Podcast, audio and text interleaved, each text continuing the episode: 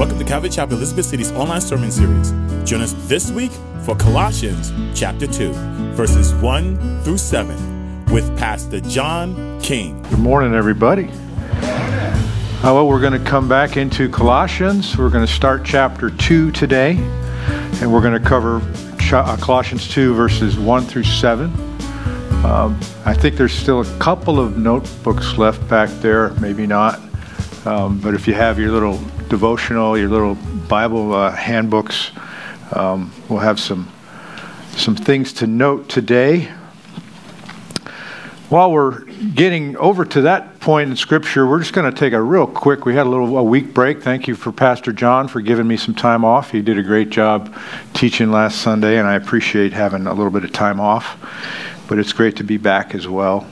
When we left off, Paul was describing his ministry message and his method because he was committed to proclaiming Christ and making disciples. And if you can just look and see in verses uh, 28 and 29 of chapter 1, he says, Him we preach, warning every man and teaching every man in all wisdom, that we may present every man perfect in Christ Jesus. To this end I also labor, striving according to his working, which works in me mightily. So he has that message, the same message that we have. We preach Christ and the good news of the gospel. And so he's doing that. And he also has a method. He does it with admonishment and teaching. He says, notice, warning every man and teaching every man in wisdom, both in and out of the local assembly. Paul was well aware of the slick methods of the false teachers with their special knowledge. And we're going to really dig, get into that this, uh, this week, uh, their, their, uh, their shenanigans. It was only uh, special knowledge if you know anything about cults or offshoots, weird belief systems. They have special knowledge that's only available to the enlightened, to the special spiritual elite. And so Paul counters that with the fact that the gospel is available to everyone. You don't have to be some special secret person to come to know Christ as your Lord and Savior. But also, everyone is responsible to learn and grow in their faith. So he has his message, he has his method, and notice he talks about the, the purpose spiritual maturity. We will cover that today as well, making progress as Christians. And he's looking for 100% participation. Notice, he says, I want to present that we, those who labor in the gospel, that we may pre- present every man perfect. Eh, like 100%. He's not like, oh, you know, some will and some won't. He's got the attitude of, hey, I want to reach everyone for Christ. And he wants to see them full grown and spiritually mature. And so Paul is committed to this 100%. But notice he does it, he works hard. He says, he says, I, I bring everyone, I want to do it uh, 100%, but I'm striving according to his working, which works in me mightily. So he's coupling the two things. It's, it's hard work to study the word, to teach the word, to preach the word, to go out and share the word. And so it's not something you can just sit, you know, on back and go, well, Lord, you know, I, I just, you're going to give me the right words. Now, I, I know there's a place for the work of the Holy Spirit when we're going to have a faith encounter with somebody. I'm not denying that. But notice that Paul says he really worked hard for this. And working hard means he, he's, he's in prayer. He knows what he's wanting to say. He knows his message. But he doesn't take the credit. You have to understand. He says, according to his working, which works in me mightily. So the combination is Christ's power energizing Paul's intense labor. And so you know, sometimes I think we have a, a, the wrong impression about that. But we do need to remember, and this is sort of a Calvary Chapel distinctive, if you will, uh, Zechariah 4 6. It says that to, to, excuse me, to Zerubbabel, this is the word of the Lord to Zerubbabel, not by po- might, not by power, but by my spirit, says the Lord of hosts. So we can never embark on a spiritual venture, a venture of faith, a journey, whatever the Lord calls us, a witnessing encounter. We should never want to do that without the power of the Holy Spirit. which is why we always want to be being filled with the Holy Spirit. Asking God, fill me with the Holy Spirit, Lord. Fill me fresh and fill me new, as we sang this morning. Use me, mold me, and shape me. And so He's there to answer that prayer. Now, today we're going to pick up in chapter 2 with a look at Paul's very specific ministry to the local church, but it's, it's common, it's typical for what we should see in churches. He's going to address Colossae and another church called Laodicea, which you may have heard of. Now, obviously, Paul cannot be present with these folks because he's in jail, he's in prison, but that in no way hinders what he prays for.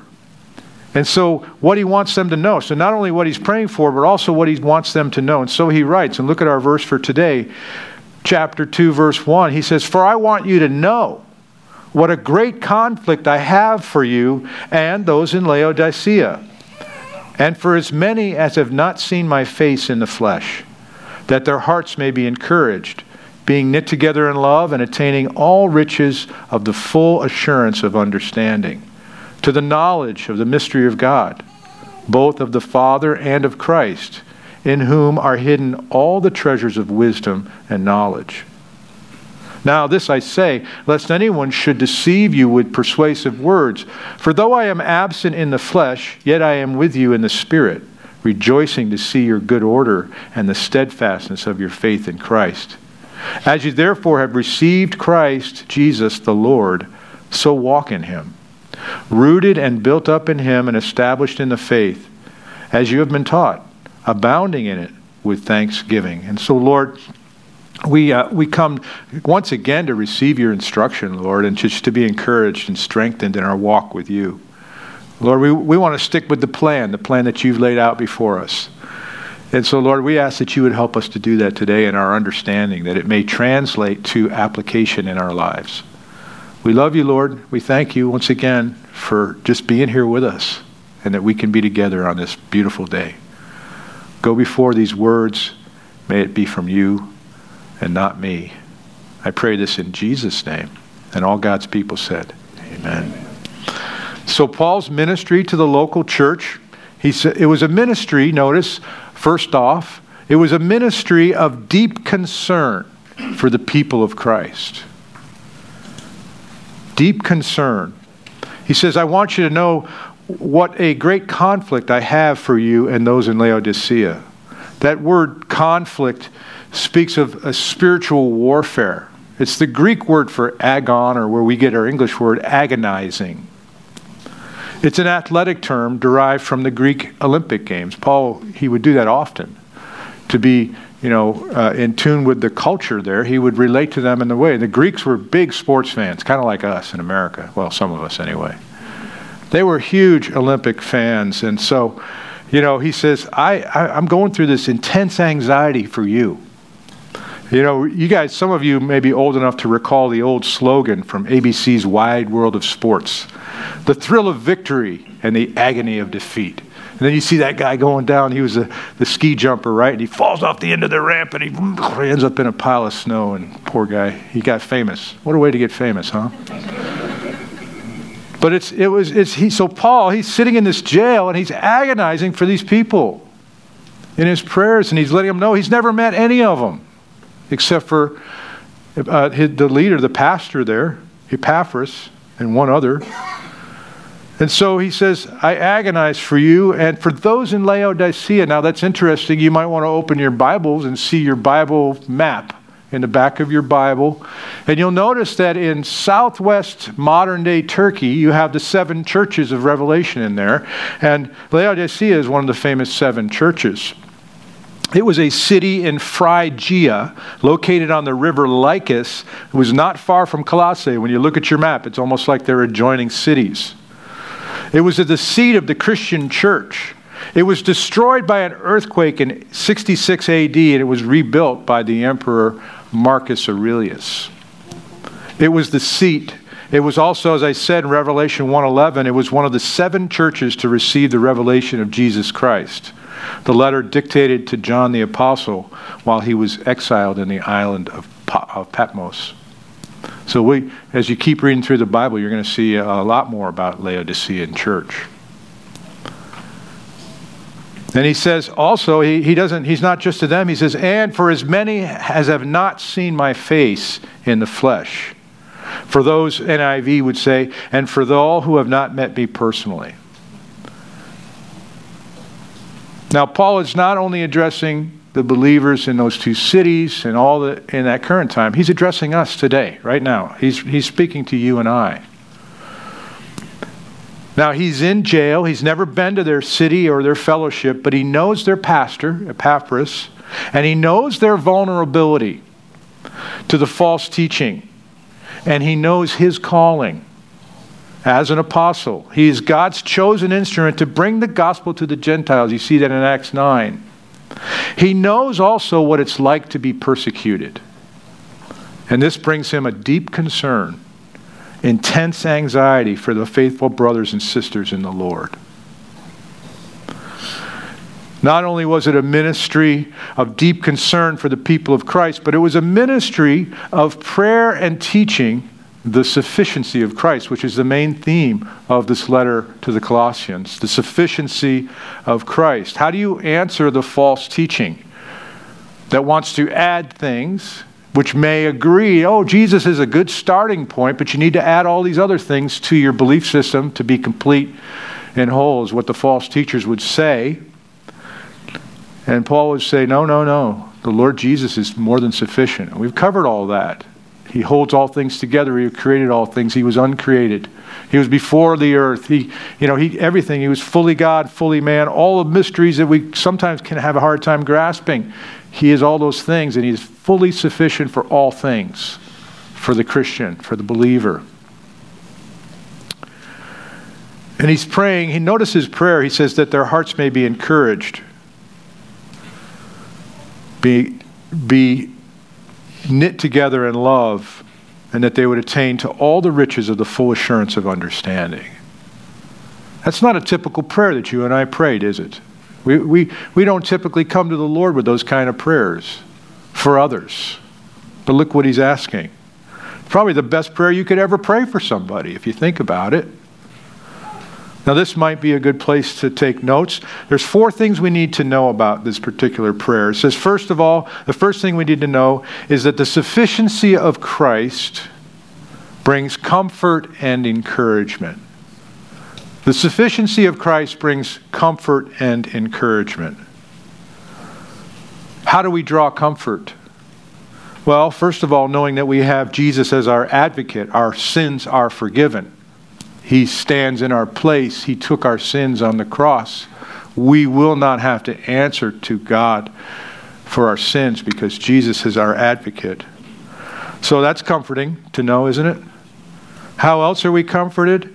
Well, the Holy Spirit is our helper, and He dwells within us, the Parakletos. And you know what else is comforting about that? The fact, of course, that our sins are forgiven through Christ and the fact that the Holy Spirit lives within us is that both God the Father, excuse me, God the Son, and God the Holy Spirit pray for us in intercession. You know, our bodies are weak. We, we may feel like praying some days, some days we are not able to pray for whatever reason. In 1 John 2 1, he wrote, My little children, these things I write to you, so that you may not sin. If anyone sins, we have an advocate with the Father, Jesus Christ the righteous. He's our advocate. Romans 8:27 and verse 34 of chapter 8 says, "Now he who searches the hearts knows what the mind of the Spirit is, because he makes intercession for the saints according to the will of God." Who is he who condemns? It is Christ who died and furthermore is also risen, who is even at the right hand of God and also makes intercession for us. Right at this present moment, God the Father, God the Son is sitting beside the Father. God the Holy Spirit present within us. And they are praying for us. They are interceding on our behalf, everything that we go through. And we come to Him as children and we receive that. But we forget because as children in the faith as spiritual children we lose sight. We just we only see the problem that's right before us the thing that's bothering the most. But he sees and he goes before us. So the first the sufficiency of christ brings comfort and encouragement. Second the sufficiency of christ brings unity and love. Unity and love. To join together in love. This is agape love. Now, as a mature Christian, here's what you will do you will look to love others in our fellowship. You will look to be a peacemaker when it's necessary. You will not want to be a fault finder because you want to be a mature Christian. And, folks, the sad fact is that most division within the church is not from apostasy and false teaching. It's called it's from selfish and immature believers. And that's why we teach the word of God. That's why we bring the Word of God here, so that we can all grow fully and mature in Him. How are we being knit together? Well, look around you. Look around you. God is there. where you guys wouldn't have joined together for anything unless you're family members, right? Blood relatives for a family reunion. You took the time to come out here on Sunday morning. The Lord is building his house. He's, he's building his church. Ephesians 4:16, he says, from the whole body joined and knit together by what every joint supplies, according to the effective working by which every part does its share. And it causes growth of the body for the edifying of itself in love. All the work that's being done, the VBS event that we're going to have this week, all the people that took time off to come decorate, those who came and cleaned the building and prepared some, you know, the music, the music ministry, everything we do, you've come together as joints. You're joined together, everybody doing their part. It's a beautiful thing, and that's only what the Lord can do. Now, we're going to learn in chapter 2, verse 19, probably next week, that only God can grow his church. There's a lot of methods out there, but only God can grow his church. And so we are in some ways like spectators. That was something that Pastor Chuck would say for, for a long time. He, he couldn't believe this great big Calvary movement that grew up out there in Southern California and all the hippies getting saved. And he always, oftentimes, reflected on the fact that he was feeling like he was a spectator. Now, in case you think I knew him personally, I did not. I've read a lot of his writings. I did meet him one time. But when you see God at work and you realize, you know, not, for no other reason could this particular thing happen, whether it's gathering people coming and growing in the Lord, getting saved, getting baptized, you realize, wow, Lord, this is amazing. It's an amazing thing to watch. But we also know, folks, that people can be unified for many other reasons. People can be unified under false teaching. They can come for a false pretense. They can join up with man made social causes. And of course, we know politics.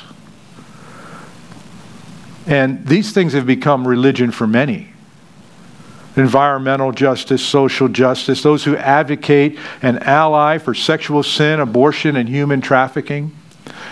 Did you happen to notice the reaction to the recent movie Sound of Freedom? Did you happen to note? I mean, who would have ever thought that a movie, a documentary, kind of a dramatic presentation of true events concerning human trafficking, would you ever have imagined that there would people that would raise issue with something that's trying to bring light, something evil that's taking place in this world? And people would come against that, and they would lie and speak against it. Not to mention the fact that they withheld that movie for five years.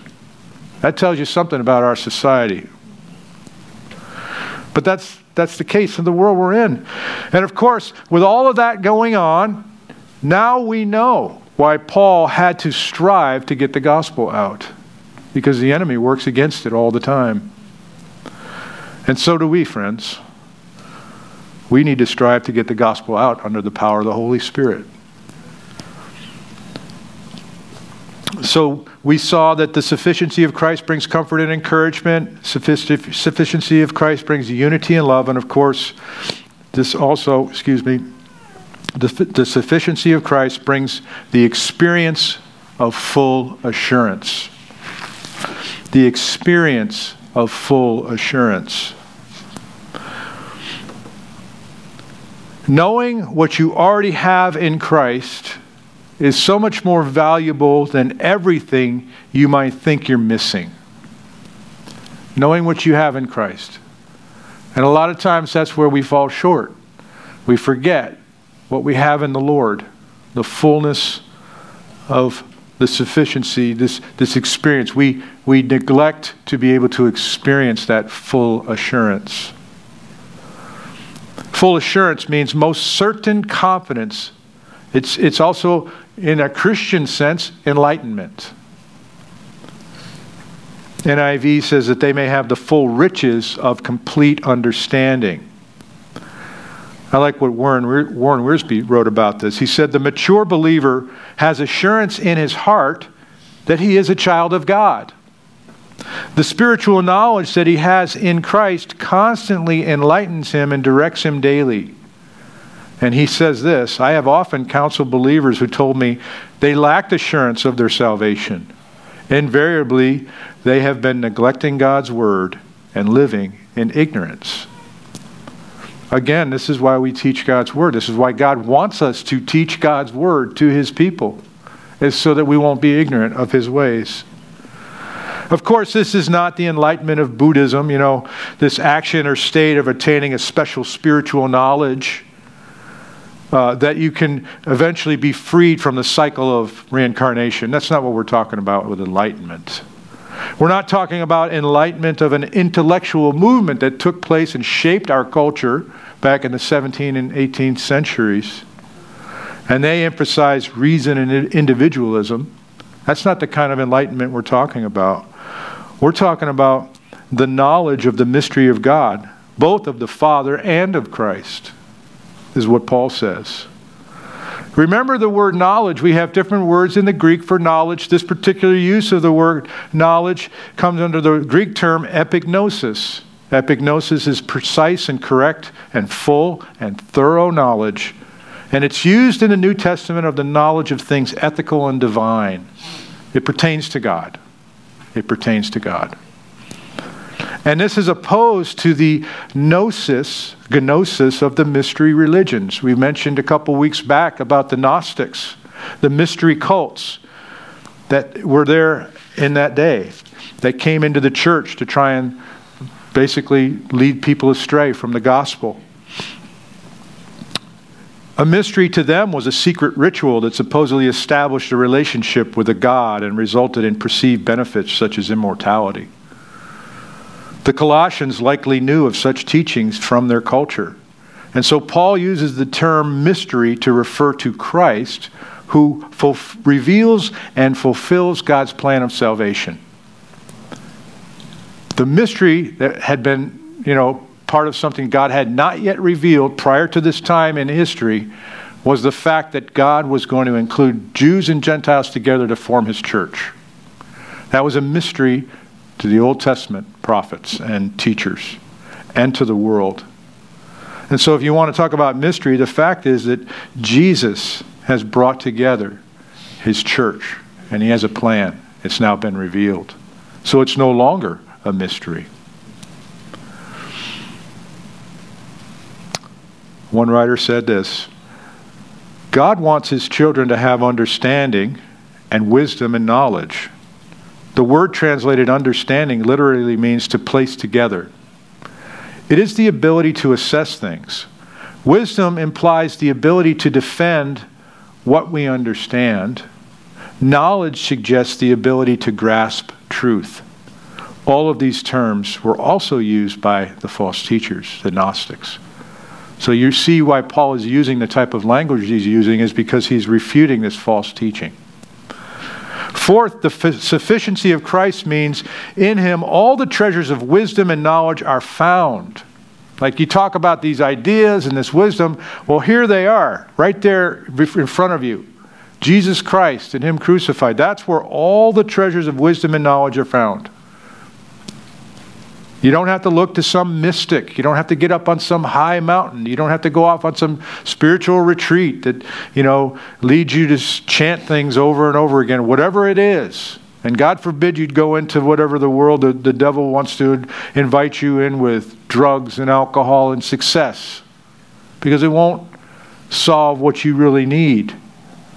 In Christ, we are full. We have su- sufficiency in Jesus, and all treasures of wisdom and knowledge are found in that.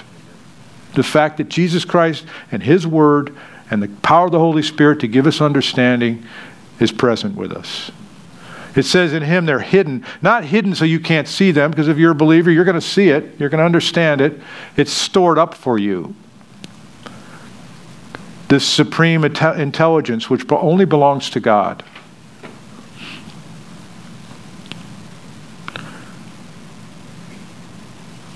Paul says, In Christ Himself, in whom are hidden all the treasures of wisdom and knowledge. Now, why is Paul so adamant? Well, because they're a young church and they're very susceptible to false teaching. These are the early days of the church. Not to say that you can't be susceptible to that. He was concerned about their minds, their hearts, and their love for one another. The very basic essence of who we are. And you could ask yourself the question could this same prayer be used today? Is this the type of thing we could be praying for others, even those we don't know? I mean, how do you react to those who uh, you may be hearing about other Christians who you've never met? You know, we talk about the wall of our, our missionaries out there. Some of you you've never met, and you've certainly most likely never met the people that they minister to. And so I would challenge you and I would challenge me. Are we listening to God's voice for how we should pray for those who we've never met, those Christians? Are we willing to actually wrestle in prayer as Paul did? Let's look back briefly. Let's look at what Paul has just said. He's talking about the knowledge of Christ, the full riches, the complete understanding, the assurance, the, assurance, the encouragement, and the wisdom of God. All of this, he says in verse 2, is being knit together through love. Our true fellowship and love for one another increases our depth of understanding of Christ and the Father. You may think that I can just stay away from church on a regular back and make a regular habit of not attending church or not going at all. And that you can spend time with the Lord and your Bible and you can come closer to God than you're ever going to be with a bunch of Christians. And Paul would say, No, you're being knit together in love. You're learning more about Jesus together. And it's not because I'm a pastor and I want to see some kind of pastoral success. It's what the Word of God says. Our true fellowship and love for one another increases our depth of understanding of Christ and the Father, it doesn't diminish it. You cannot know or experience fully the love of God and all the riches He has for you apart from fellowship. Unless God has placed you in a place where he's, he, you're isolated. He's put you in prison. He's put you in a place where there are no people around. But for most people, for most Christians, we really have no excuse for not being in fellowship with one another. Hughes writes this. He says, No intellectual process will lead to a full grasp of the mystery of Christ unless it is accompanied by a love for Him and for Christians that knit us the church together in love. We cannot pursue knowledge of God in willful, unloving isolation by rejecting fellowship with others. Historically, some have tried and have suffered incomplete or even distorted understanding. Complete understanding of the mystery comes in a loving community. When you meet somebody who's kind of maybe they claim to be a Christian, but they seem to have gone off the rails, they seem to be, quite frankly, sort of weird. The problem is, is because they've decided that they're going to isolate themselves from the body of Christ and that God's going to speak to them and He's going to speak to them in only a special way. Sometimes these folks come under the influence of cult leaders. And that's why Paul is so adamant about love together. Sticking together and sticking with the plan, which is found in His Word. Amen? And so he goes on in verses 4 and 5. He wants to give them a warning against error. I mean, why has he said all these things? He said all these things because without them, it would be easy for them to be led astray. And so he says, explains it right there in verse 4. He says, Now this I say, lest anyone should deceive you with persuasive words. Someone deceiving you. The Greek word is means to beguile. If you have a King James version, excuse me, it's to deceive by false reasoning. And they have the ability to use persuasive words, enticing words. Now, to have these enticing words, you have to be somewhat gifted or skilled at leading people astray. You have to be able to speak things that seem to be plausible but they're actually wrong. You can create a discourse that leads others into error. And you see that constantly in our media environment, whether it's a YouTube commander or it's uh, you know a, a political figure in our society. They have the ability to use persuasive words to get people to follow them and to believe them. But here we, we sit here with the Word of God open and we're teaching. You know, I'm, I'm yeah, I'm doing all the talking. I understand that, but I'm only speaking for what God has to say. And you guys are here and you have the Holy Spirit to correct anything. If I say something wrong, I know, I trust the Lord's going to come speak through you to me.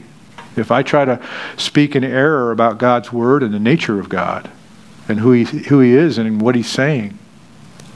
But these ancient philosophers in Paul's day, they used lofty arguments to persuade their audiences. And Paul warns them that such teachings may appear to be logical but their conclusions are false.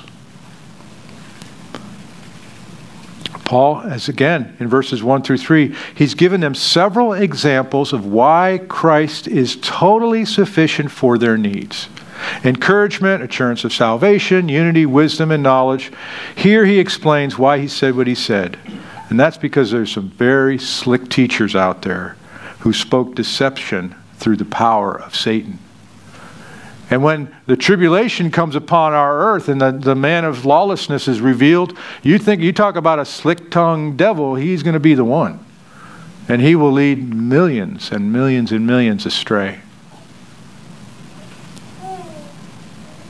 But also, not only was he saying this so that he could warn them about deception, but he also wanted to make sure to let them know that he was joining in their joyous fellow. He almost, it's like he, he goes from one extreme to the other. In verse 5, he says, For though I am absent in the flesh, yet I am with you in the spirit, rejoicing to see your good order and the steadfastness of your faith in Christ. Paul hears about the good things that are going on in that church, and he uses a couple of military terms. You know, they, they stand in good order and they're steadfast. And he's cheering them on. He's like, you guys are, you know, he's like, you go, Colossians. You are standing against the false teaching. And that happens all around. You know, we, we sometimes we think that the church is in an utter destroyed mess, and it's not. It's it's rough in some places, sure. There's a lot of crazy stuff out there in Christianity. But the angels in heaven are watching, and they, they're the ones that are witnesses to the things that we do, that we're, we're faithful, and it, it amazes them. And so, if the Apostle Paul were alive today and he saw what was going on in the church, he could say that to anyone. He says, I'm with you in spirit. The fact that you're holding to the truth, that you're holding fast, that you're holding the line in an orderly condition. You're firm and you're solid. So, Paul is cheering them on. Now, you think about all the technological information the age of deception is presently available to us. I mean, in those days, they had to have a physical presence or they'd have to write some very convincing letters. And, and the Greek society was very big into sophistry and, and uh, the other uh, sort of speaking tricks that they can use to trick people, rhetoric. So they had to be physically present to usually give out their message. But we don't need actual physical presence, do we, for false teachers to come into, even into our hearts and our, our homes and our fellowships? They have more ways to reach than ever. You have the internet, you've got the school system now, you got social media, you got government overreach. Those are the things that are happening. They get they can come in all different places now. This false teaching. And so what is our response? Well, our number one response, folks, needs to be that we would go deep and grow in the knowledge of Christ and have love, love among us. You know, it's not it's nothing more simple than that. That we would go deep into God's word, that we would continue to grow in the Lord, and that we would have love among us. That's what knits us together. Of course, we want to be engaged within the culture. After all, we've been put in a free country. We have the ability to exercise our rights as citizens of our country. So it's not like we're going to all huddle off into some mountaintop communal experience. All of you are out in society in one place or another, representing Jesus.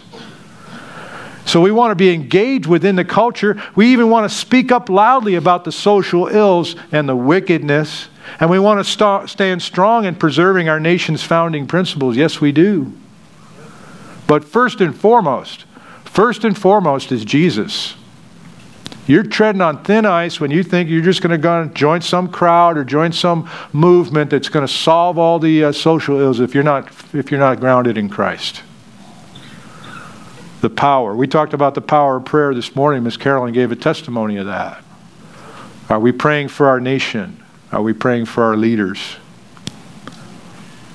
Next, he says in our, our final section of today, he says, You are complete in Christ. This is verses 6 and 7.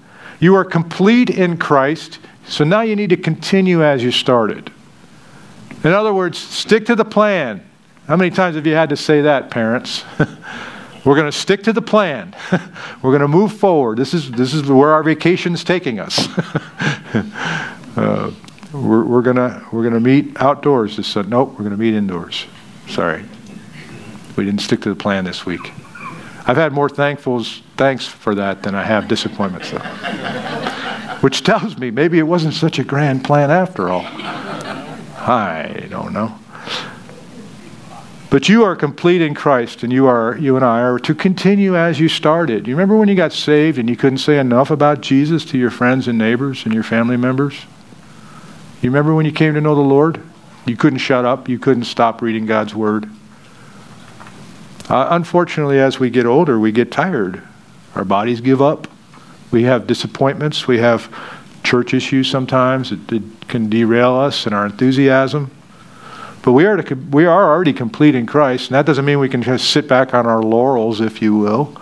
No, we need to continue as we started and stick to the plan. And so he says, As you have received Christ Jesus the Lord, so walk in him. In other words, by faith you received him, and by faith you are to walk in him, similar to what we learned in the book of Galatians.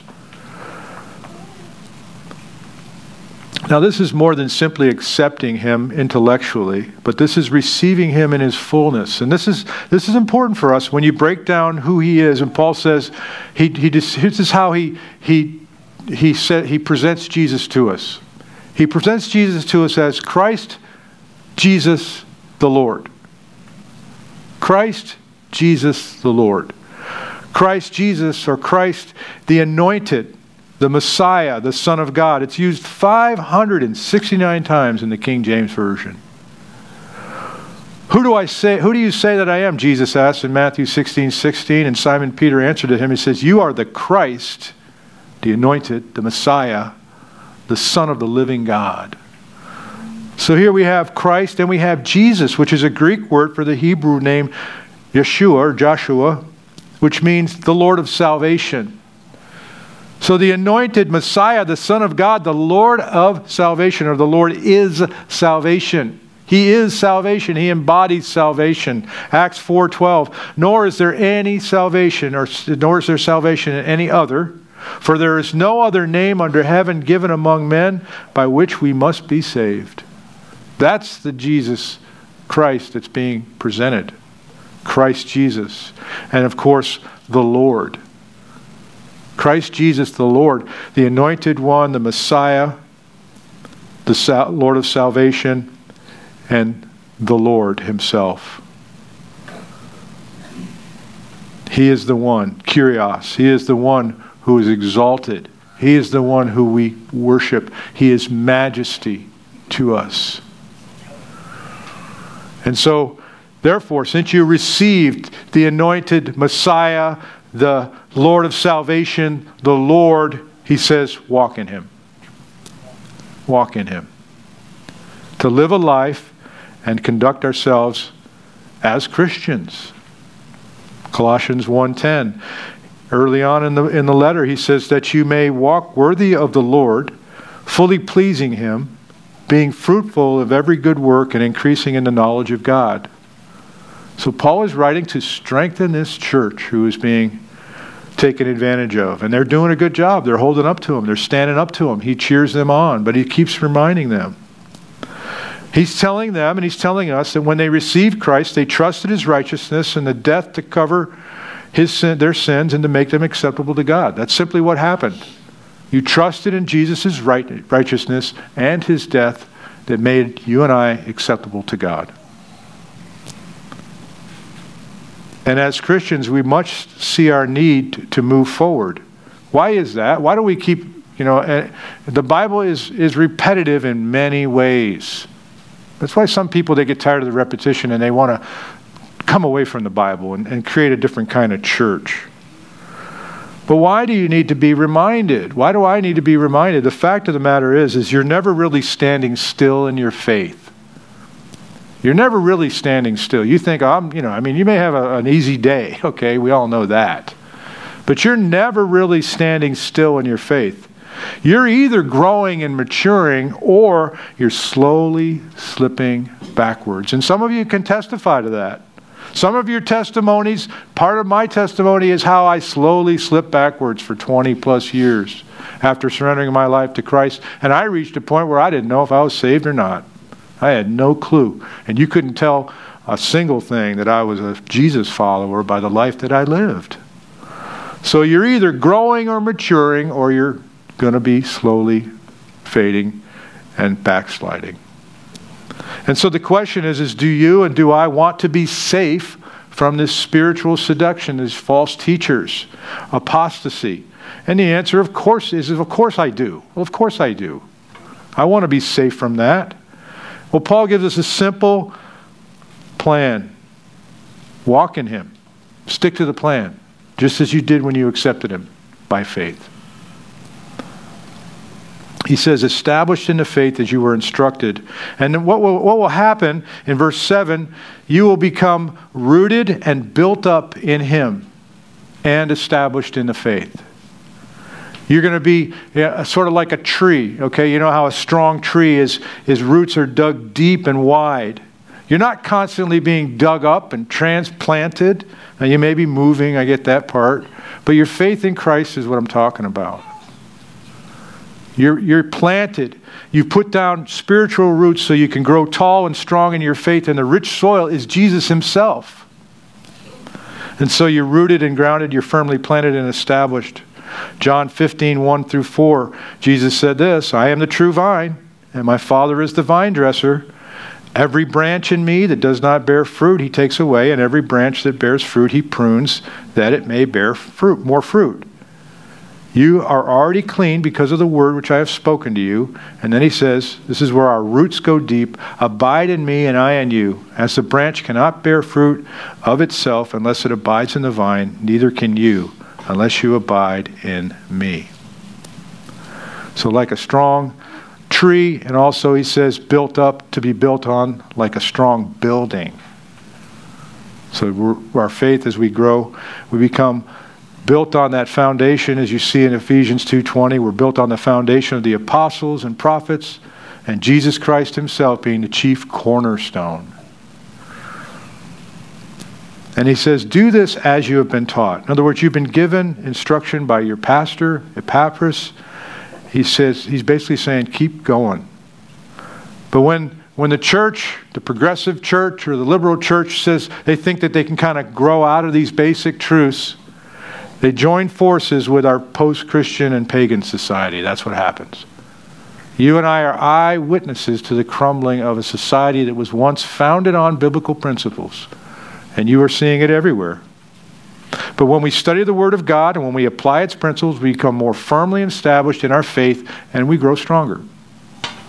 If, if we're tired of hearing that message, I don't apologize. And so, coming through that, we abound in it with thanksgiving. You know, as a result of that, as a result of our growing in the Lord and seeing our sufficiency in Christ, we have a reason to excel in our thanksgiving. Overflowing like a river, a thankful heart. It's another mark of maturity in the Lord. And when we see that happening, when we're joyful and we're not always downcast. Oh, I'm a Christian and society hates me. We're not like that. We're joyful. I'm not your hater. No, you're not. You love Jesus. And that's when you start to bear fruit. So, the deeper and more widespread your roots of Christ, and the greater fruit, the greater shade, and the greater beauty that you and I can provide, says one writer. So, as we conclude today, what are, what are we to know? What are we, what are, you know, what are we to know? What are we to do? That's the standard thing that we should want to be able to leave church with. First of all, what we're to know is that the sufficiency of Christ brings comfort and encouragement. The sufficiency of Christ brings unity and love. The sufficiency of Christ brings the experience of full assurance. I know that I know that I know Jesus is my Lord and Savior.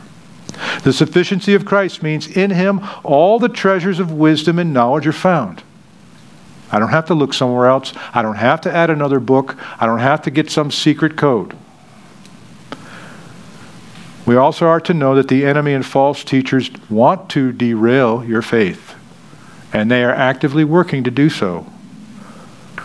But you and I are complete in Christ, so we are to continue as we started. Stick with the plan. You can't go wrong.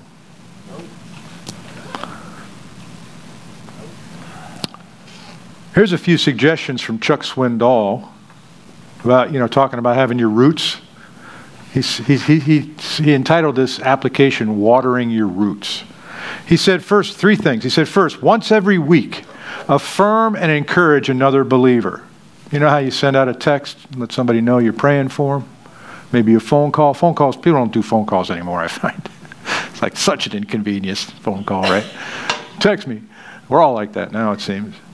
How about a, an email or just a friendly word to somebody once a week? Do that. Encourage another believer. Second, once a day, think of something which you're grateful and then tell the Lord about it. Thank Him for the food and the health and salvation and your friends and loved ones, all the riches that He's given you. And then, third, he says, he suggests morning, noon, and night, pause and remind yourself that I am complete in Christ. I like that. My sins are forgiven. I'm going to heaven. I'm free from the eternal punishment of sin. I'll close with this. Kent Hughes wrote this. This is important. What you think of Christ, your conception of him, is everything. If you believe in Jesus Christ, that he is eternal, without beginning and without end, that he always was continuing, if you believe that he is the creator of everything, every cosmic speck across, across trillions of light years of trackless space, the creator of the textures and shapes and colors which daily dazzle your eyes, if you believe that he is the sustainer of all creation, the force which is presently holding the atoms of your body, your town, this universe together, and that without him all would dissolve. If you believe that he is the mystery, the incarnate reconciler who will one day reconcile the universe and redeem humanity to himself. If you believe that he is the lover of your soul, who loves you with a love bounded only by his infinitude, then, despite the fact that life will be full of trouble, nothing much will go wrong. Your vision of Christ will quicken and shape your life. What you believe about Christ makes all the difference in the world now and in eternity. Heavenly Father, we thank you for our time together today and your word. Lord, we just we rejoice in the fact that we are complete and sufficient in you.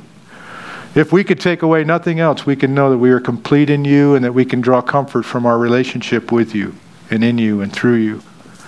And you have provided everything we need. We have no other place that we need to look to enrich our lives in a way that matters for eternity. Lord, you are so complete. You are so full. You are so powerful and mighty in our lives. There isn't a place where we can look that you cannot be, Lord. You're with us. You're through us. You want to work through us. You hold all things together. We thank you, Lord, that you are majesty and you are Lord on high. As we conclude our service today, Lord God, as we sing a final closing song, I would just simply ask, Lord, that you would just bless our hearts once again. Bless the families that are represented here today and those who could not be here. We thank you, Lord. We love you. And we want to express it now in song. We pray this in Jesus' name. And all God's people said, Amen. Thank you for joining us today for Calvary Chapel Elizabeth City's online sermon series. Join us next week as we continue through the Bible, book by book, verse by verse, line by line. God bless.